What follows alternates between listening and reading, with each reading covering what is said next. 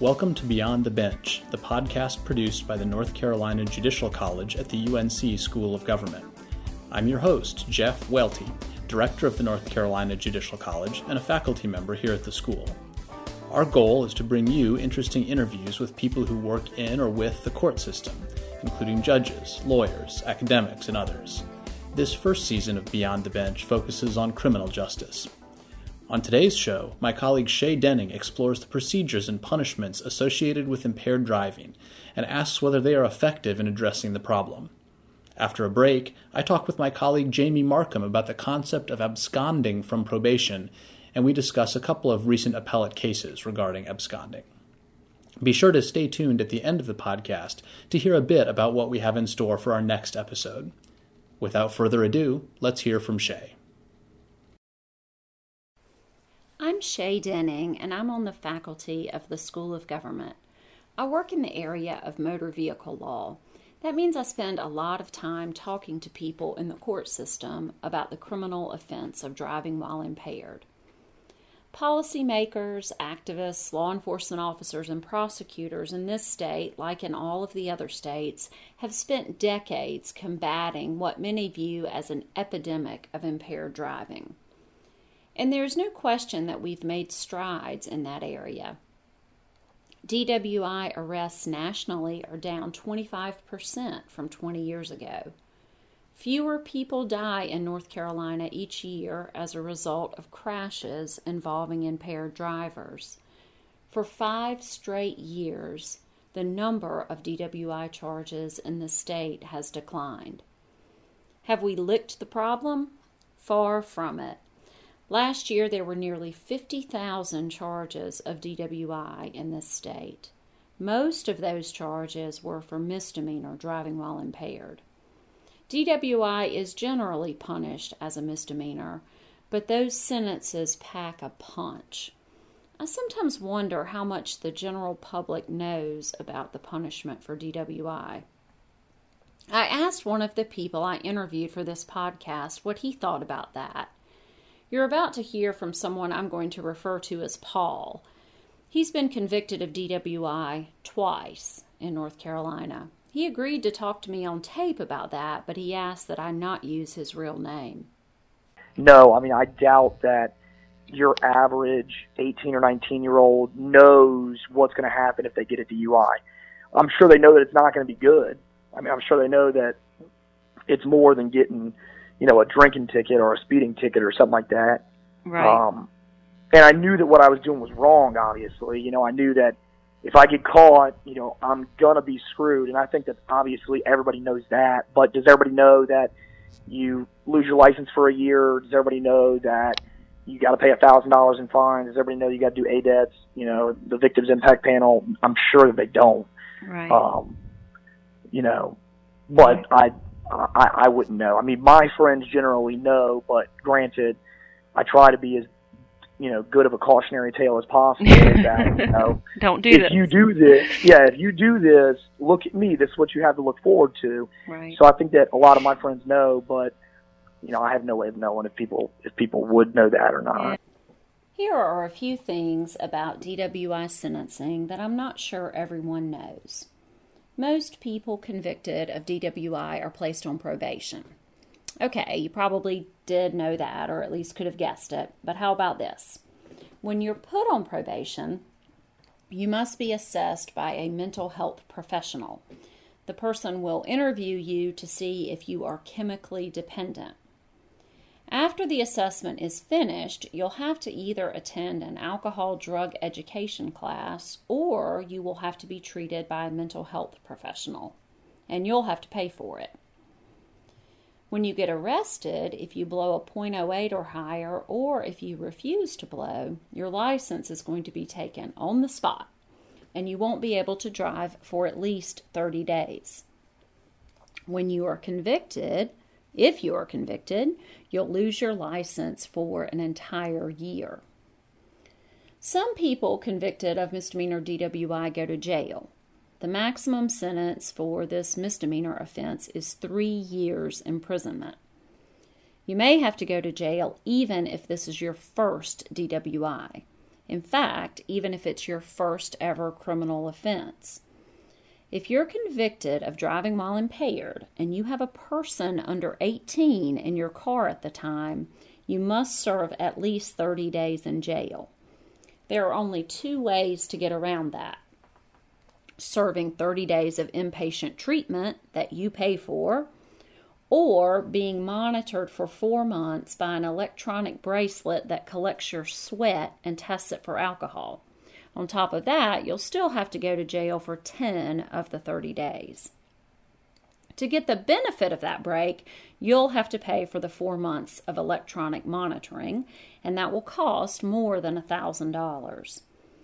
Regardless of whether you spring for inpatient treatment or continuous alcohol monitoring, a misdemeanor DWI charge is going to be expensive. Unless you qualify for a court appointed attorney, your legal fees will run in the thousands of dollars. Then there are fines. Those can be up to $10,000 in the most serious misdemeanor DWI cases. There are court costs. The court costs for district court are currently $290. Probation supervision fees are $40 per month. If you're lucky enough to get community service rather than jail time, there's a $250 fee for that. And that substance abuse assessment that I mentioned earlier costs $100. The alcohol and drug education class costs $160. Your insurance premiums will go up. The fee to end that initial license revocation is $100, and the fee to get a limited driving privilege is $100. Then there's the matter of the criminal record. DWIs may not be expunged in North Carolina and deferred prosecution is not an option. I was curious about how these sanctions affected people convicted of misdemeanor DWI. In terms of general deterrence, I'd say they're pretty scary, but obviously they did not deter the tens of thousands of defendants charged last year with DWI. I also wondered which sanctions had the greatest impact on defendants so I set out to talk to some folks who had been convicted of DWI. I learned pretty quickly that even the people most intimately affected by DWI cannot articulate the sanction that served as their wake up call. For some folks, it takes more than one DWI charge for the seriousness of, of the behavior and for the consequences to soak in. Here's what Paul had to say about that. Honestly, I got uh, really lucky you know, it came in a point in my life where, you know, um, my drinking clearly had become a problem that I was oblivious to. Um, you know, I didn't associate me having a problem with drinking um, with the DUIs. I associated the DUIs more so with being in the wrong place at the wrong time, um, rather than identifying the fact that I was drinking excessively, and the DUIs were just one of a number of issues I had created for myself um, due to my drinking. Right. And so that was really eye opening. I went to AA um, for a while. Um, I saw um, a substance abuse counselor here in Chapel Hill um, who was really great and kind of helped me, you know, reposition myself in life, I guess you could say, you know, change some things about what I was doing and where I was going. Um, you know, I mean, uh, to, to have two DUIs at the age of 23 is not only you know eye opening, but it can be really preventative to things that um, you want to do in life. You know, um, luckily it didn't prevent me from getting into law school, but it easily could have. And I'm sure there are places that rejected me based solely on the fact that um, I have two DUIs. Paul said that in general, he thinks people are more aware these days of the risk posed by DWI. I think to a greater extent, people are more cognizant of the negative, like, impacts on other people or on yourself that drinking and driving has now. I think that people are much more aware of, you know, deaths associated to to driving while impaired. I think people are much more aware of that side of things. You know, what can really happen? Not so much, you know, am I going to go to jail? You know, all that stuff. But I think people are a lot more um, aware of the negative impact that they can have on other people. And I think it took me, you know, until getting the second DUI and getting, you know, the more severe penalties and having to do and having to take a, a, a real look at my life and ask myself, you know, am I a different person than I always, you know, envisioned myself being, um, and make some hard decisions that I really, you know, came to terms with how terrible of a thing it is to drink and drive, how literally you just have no control over, you know, what happens to you or to anybody else.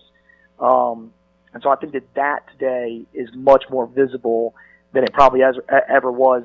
Sobriety courts are one option some districts use to deter impaired drivers from repeating their behavior. Defendants generally land in treatment court only after they've had more than one criminal charge for DWI.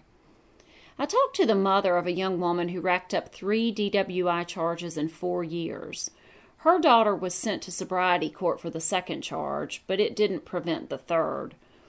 The mother, Kim, who asked that I not use her last name, said some aspects of sobriety court were helpful, but others were not you go there, you have no idea this is happening, and they put you on this curfew. And a lot of people needed to go to work the next day, but they gave them these very strict hours. And before you had a chance to say, "Well, these are my working hours," they it was it was almost impossible for some of these people. And they weren't all like my daughter, who was 19 and still lived at home and had a family who could transport mm-hmm. her and help her through this. Um, some people were 40 and they got thrown into it, and they had to work and they had to get to work, and it just some of them it just threw them into an overnight nightmare. Some of them had children, and you know that's and they were uh, in a in a little way they were. I would say they were a little brutal. Maybe that's too strong. Rough. Mm-hmm. They immediately had no patience for whatever was going on in your life because you were drinking and driving, and you could have killed the whole city while you were driving. I mean, that was kind of it was it was just it, w- it was rough and and then the man who was in charge I couldn't call him and get a piece of information if my daughter was at work and he was nope she did this she's got to handle this I can't talk to you. It was it was rough like that is what I want to say. And I guess maybe they have to be and and another point I want to say is that it was a one size fits all mm-hmm. but that doesn't work you know? And I don't know how they could gear it to every every person. I mean my daughter being underage she was in a different category than someone who was 40 who should have way known better and I, don't know. That's just a thought there that it was a one size fits all, and uh, it just doesn't. Um, so, um, and then the breathalyzer in her room was every time it beeped, you know, she had to breathe in and on certain hours, and and and that was good because that kept her from drinking. She wasn't allowed to drink, and for that I was thankful. You know, that part of it I was very very thankful that she wasn't allowed to drink at all. Treatment is the same. One person I spoke to said he had been through treatment centers seven times, including Dart Cherry, which is the Division of Adult Corrections Substance Abuse Facility in Goldsboro, three times. He said that ultimately the teachers at Dart Cherry made a difference. Here's what Paul had to say about treatment. Having gone to rehab, the specific rehab that I went to, um, it's called First at Blue Ridge. It is a mix of DPS patients who are people that get out of jail early um, to go to this rehab facility. Typical, typically for an entire year they go, um, and it's a work program. So, you know, it's not like, you know, you get a. It's not passages at Malibu. You mm-hmm. get up at mm-hmm. 5 a.m. every day, and you got a job. Everybody's got a job. Even though I was only there for 10 days, I had a job around the facility. I just didn't leave like the most of the other guys did. And in being there just for 10 days, I can say that, you know, here at UNC, I learned a lot of things.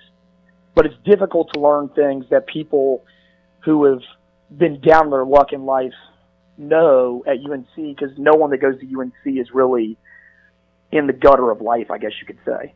Um, and so these guys would tell me about, you know, how they, you know, these are 50 year old, 60 year old guys, you know, how they ruined their lives and how they went to jail for whatever. Not all of it was DUIs, you know, some of it was drugs, some of it was, there was a guy in there for murder. um, in my rehab facility. You know, he's not in jail; he was in my rehab facility. So, and even that guy, you know, um, they were just really insightful in ways that I probably would not have had the opportunity to learn those things because I can't imagine seeking out those kind of people to hang out with had I not been put in that situation. So, do I think that the inpatient portion of it specifically, since I only did it for the 10 days, you know, changed my life somehow? I'd be lying to you if I said it did. I mean, that would sound really great, but anybody that tells you that 10 days changed their life probably is not being honest. Um, but what I do think really impacted me was the stories that people could tell me. You know, there was a guy in there that was really successful bank executive, and now you know he's got six DUIs and he is in this rehab facility for an entire year, just trying not to go to jail, and nobody in his family talks to him anymore. And so I think it was those stories of it doesn't seem that bad for you right now, but this is where you can end up. And if you don't want to end up here, then you definitely want to take steps to change the way that you're living your life. And so I would say my personal experience, I got a lot more out of going to inpatient. Kim, likewise, was skeptical about the benefits of treatment. I think maybe the classes helped a little, but if they don't stay in them, you know, like once an alcoholic, always an alcoholic. If they don't stay in them and, and are keep reminded of of the problems and where she is, I think for my daughter, she's got the opinion, "No, I'm over that. I'm better," and I, but but I don't know. Right. So right. at times the answer yes, I think they have helped her, but then she acts like, "Oh, I don't need that." Because I'm over that, and maybe because I can't drive, I don't need that. I don't know. Kim also didn't think her daughter's time in jail had an impact. She just sat in Raleigh jail for a week, and that did absolutely nothing. A few years ago, some researchers in New Mexico studied how DWI offenders viewed the effectiveness of their sanctions and treatment. The most commonly reported profoundly negative experience that participants mentioned was the financial cost of the DWI conviction. Court mandated treatment got mixed reviews. The assessment of its worth depended on whether the person felt that he or she needed treatment and whether the person was matched well with a provider and treatment program. Driver's license sanctions have been heralded as one of the most effective DWI deterrent strategies. Driver's licenses of all defendants convicted of DWI are revoked for at least a year when they're convicted. If the person has a prior conviction, the revocation lasts longer. The second term of revocation is four years, and the person ultimately may end up permanently revoked, depending on their prior record. Not having a driver's license is tough. Again, here's Paul. Regardless of, of whether it was my first or my second, I'd still say the revocation was the most impactful part. I mean, it just makes everyday life so much more difficult. Kim agrees. The financial strain on her has been really, really severe um, and um, even now, it, her whole life, and, and I think I'm pretty sure she's all out of the foolishness. I hope, but not being able to drive has just hurt her so badly. Um, and and I always wanted to say, let these people. So some of them, I don't know, put the breathalyzer on their car, but if they can't drive, her whole life almost collapsed there because she couldn't get anywhere. She couldn't get to work. She couldn't get to college classes, and it that fall of 2014 was really really rough. I and she was then living in Raleigh. It was hard for us to help get her to class or anything like that. So that was just really really hard and maybe that's what needed to happen. I don't know. I just wish they would be able to drive still somehow with the breathalyzer. People in the business call the breathalyzer that Kim is referring to ignition interlock. It's a device that attaches to a vehicle's ignition. To turn on the engine, the driver must first provide a breath sample. If that sample registers positive for alcohol, the car's engine will not operate. Some experts say that ignition interlock should be required for every defendant convicted of DWI. Currently, North Carolina law requires that defendants who drive while impaired with a particularly high alcohol concentration, 0.15 or more, have ignition interlock installed on their vehicles before they may drive again. It also requires ignition interlock for repeat offenders. Drivers who are required to obtain ignition interlock must pay a private provider for that service. I also found an, another finding from that New Mexico study interesting.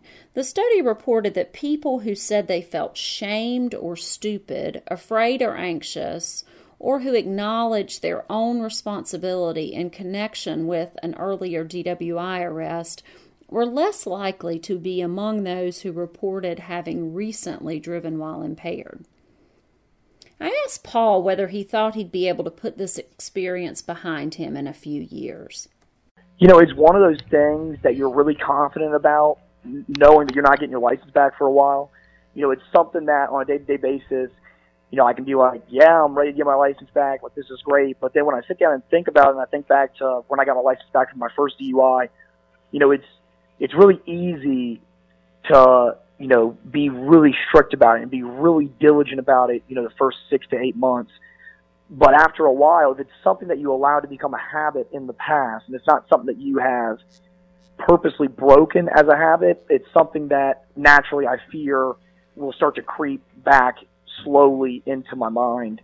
Um, but given what I know about getting a third DUI, I think that that kind of goes back to what we were talking about with, you know, what are the penalties, given what I know about getting a third DUI in the next any time ever in my life, you know, um, I think that the fear of that is what will, you know, keep me diligent. Um, you know, I don't think that it would be a problem for me ever again. You know, I've taken, I've done, a, I've done a lot of different things to try and change the way that I've been living my life, but naturally, I think it would be naive of me to say, given the fact that I haven't driven in, you know, 14 months, to say, oh yeah, you know, I'll be fine. You know, I'll I'll be I'll be great. You know, I have no way of knowing, but you know, I'm certainly diligent about you know the steps I've taken and the, the places I'm putting myself in in the future, given what I know and trying to put myself in positions where I won't feel like I ever need, for whatever reason, to um, drink and drive again. So my hope is that I'll put it behind me. You know, I think that to a large extent, in terms of putting it behind me, not having the stigma of having DUIs, not having it hang over my head the way that it did for the first, you know, probably 10 months after I got arrested, just this stigma of feeling honestly kind of like just, you know, for lack of a better term, a shitty person. Um, I think that I've done that, you know. Um, I've done, you know, a lot of work to try and, like I said, be as cautionary of a tale as possible to people that I know. Um, you know, I stopped drinking for a long time. Um, and so I'm thinking that all those things combined and also just a diligence, um, it will put it behind me. But um, naturally, it's something that I'm always fearful of. And I think that being fearful of it is what will, you know, hopefully keep me on the right track. I'm not surprised that my conversations with a handful of people did not reveal a single key strategy for doing away with impaired driving once and for all. If there were a silver bullet for eradicating this behavior, someone would have fired it by now. Based on the folks I talked to, I'd say all of the current sanctions play a role in reducing incidents of driving while impaired. Policymakers, I am sure, will continue to consider whether other responses, such as increased requirements for ignition interlock, greater access to public transportation, additional administrative sanctions, and other potential responses are advisable. This is your host, Jeff Welty, back again. That concludes Shea's segment. But that's not all we have to offer today. In the second segment of this episode, I interview my colleague Jamie Markham, the School of Government's expert on sentencing and corrections, about what it means to abscond from probation. We hope you enjoy. This is Jeff Welty with the School of Government, and I'm here with my colleague Jamie Markham We're going to talk about probation and specifically absconding from probation. Jamie, thanks for taking a few minutes to talk about this. Thanks for having me. So, to set up the background, after the Justice Reinvestment Act, uh, a court could only immediately revoke a defendant a defendant's probation in two circumstances. One is if the defendant commits a new crime, and the other is if the defendant absconds from supervision. Is that basically correct? That's right. Those are the two things a person can be revoked for sort of on their first violation. So, as I understand it, there wasn't even a statutory definition of absconding. That wasn't a statutory term until the Justice Reinvestment Act. Uh, but now we have a statute that defines absconding as willfully avoiding supervision or willfully making one's whereabouts unknown to the officer. That's right. The probation officers have used the word absconding for a long time, but but before 2011, before Justice Reinvestment, it was a sort of a creation of their policy. It was just a terminology they used, but not part of the statute. Okay. So I suppose questions arise with this statutory definition about exactly how much avoiding supervision or how much making one's whereabouts unknown a an offender has to do before they become an absconder. Right, and and so since we've had this uh, this definition in the case law now for a few years, we're starting to get some cases that tell us uh, so how much is enough to to be absconding. Perfect. So let's jump into those. The first case I wanted to talk about is State v. Jakiko Johnson, and that's a case where a, a probationer essentially missed one appointment with his supervising officer. The officer then said, Hey, you're an absconder. And the Court of Appeals said, No, missing one appointment isn't absconding. Is that a fair summary of the case? Yeah, I think that's about right. I mean, the, the, the officer was visiting the offender uh, at his home, said, "Hey, I, you know, want you to come to an office visit tomorrow." The offender said, "I, I can't do it. I don't have a ride," and so the the, the, the officer knew he wasn't going to be there. knew knew where he was. He was at home, but the, you know the officer filed a violation report for absconding. Offender got revoked for absconding, but as you said, the Court of Appeals reversed, said it has to be something more than that. So in Jakiko Johnson's case, the probationer missed one appointment and the court said that's not absconding. Do we know where you crossed the Rubicon into absconding? In other words, if he'd missed two appointments or three or five or was unsupervised for two weeks, where does it become absconding and not just a technical violation of missing an appointment? Sure. I, well, I guess we don't know the exact number, uh, but we, we do know from an, another case decided uh, on the same day, actually, and it involved another another defendant whose last name was Johnson that that failing to check in with your officer at all for three months in that case was enough to qualify as absconding. That that wasn't, um, you know, that that was making your your whereabouts unknown or making yourself unavailable to the to the point that that it was proper to to revoke that offender for absconding. That case was State v. Nicholas Johnson, and am I right? The defendant in that case essentially moved from one county to another, didn't tell his probation officer was totally out of touch, incommunicado for a period of three months, and the court said we've gone beyond technical violation territory there. Right. Okay, so there's one more case that I think we should talk about, and that's the case of State v. Williams. What's the basic factual setup there? Right. So I do think that's one that kind of we find ourselves in that middle ground. It was it was decided last last fall in September, and um, and and as far as the factual setup, it, it, it was facts that honestly had you asked me about the before the case, I would have thought it was probably enough to be absconding, even under this new definition. The uh, the defendant re- really didn't have any settled living arrangement in North Carolina.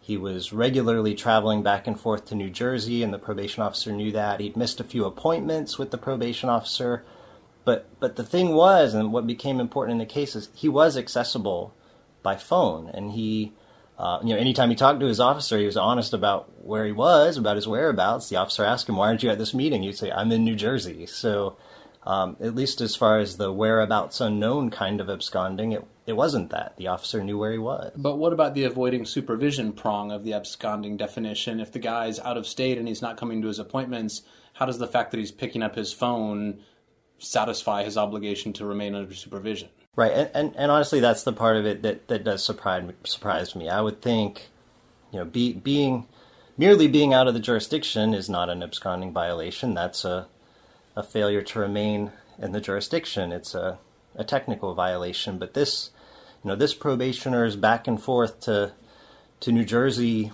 you know, more often than a homesick freshman at Duke, and you you know you would think at some point if the officer can't access the offender, even if the officer knows where the person is, that there's you know the the officer can't do the kind of supervision that uh, the court would would like him or her to do. I wondered as I was looking at Williams what the limiting, uh, what, what kind of the outer boundary is of that case. So in Williams, the probationer was available by phone, even though he was in New Jersey. If he was in Brazil and sent an email every week or two saying, still in Brazil, enjoying the Olympics, are we limited to saying those are technical violations, or can we say, yeah, he's absconded, even though he's re- remained to some degree in contact with his supervising officer?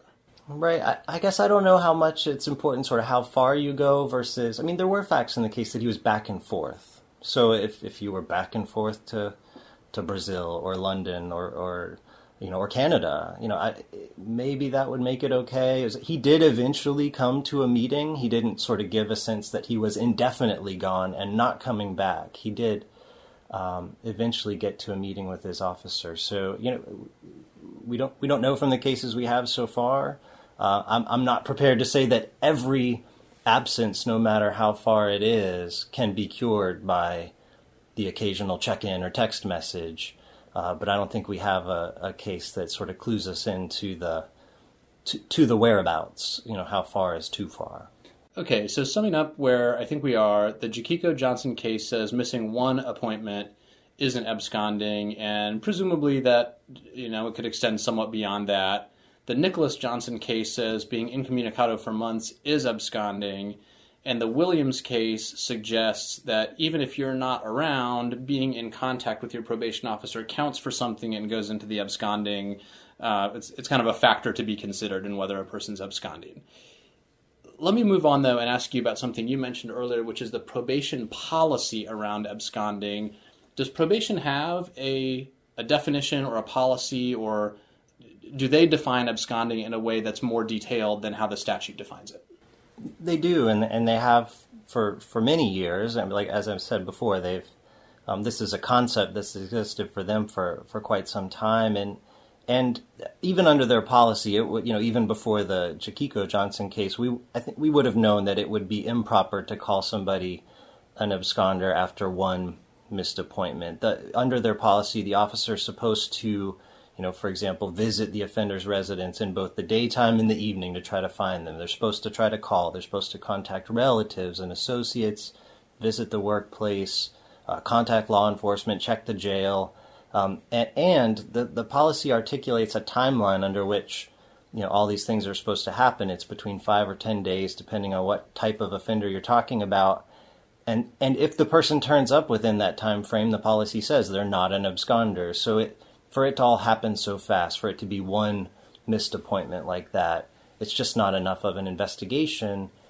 And speaks to the idea that the absconding carries with it this meaning of of really trying to to hide oneself, to make oneself unavailable, and it's it's more than just the missed appointment or, or even crossing state lines. What's the significance of probation's policy about absconding when a matter has been called to the attention of the court. For example, can a probationer who's been charged with absconding essentially raise a probation officer's failure to comply with the policy as a defense by saying, hey, the policy requires that they check with my relatives, but they didn't do that, so I'm not properly categorized as an absconder? Or is probation's policy and the statutory definition two separate things, and the judge applies the statute without regard to the policy? I think they are two separate things. I think it, you know, there there is some sense. I mean, I think it's certainly worth discussing whether this violation should have ever gotten to court in the first place. It's it's a a line of questioning that a, a probationer or his or her, her lawyer might want to um, you know to go down that road, but ultimately, I mean, this, this is a relatively new statutory definition. We have these few cases that we've talked about, and you know, I, I my general sense is that probation's approach to it is entitled to some deference about who they think absconders are.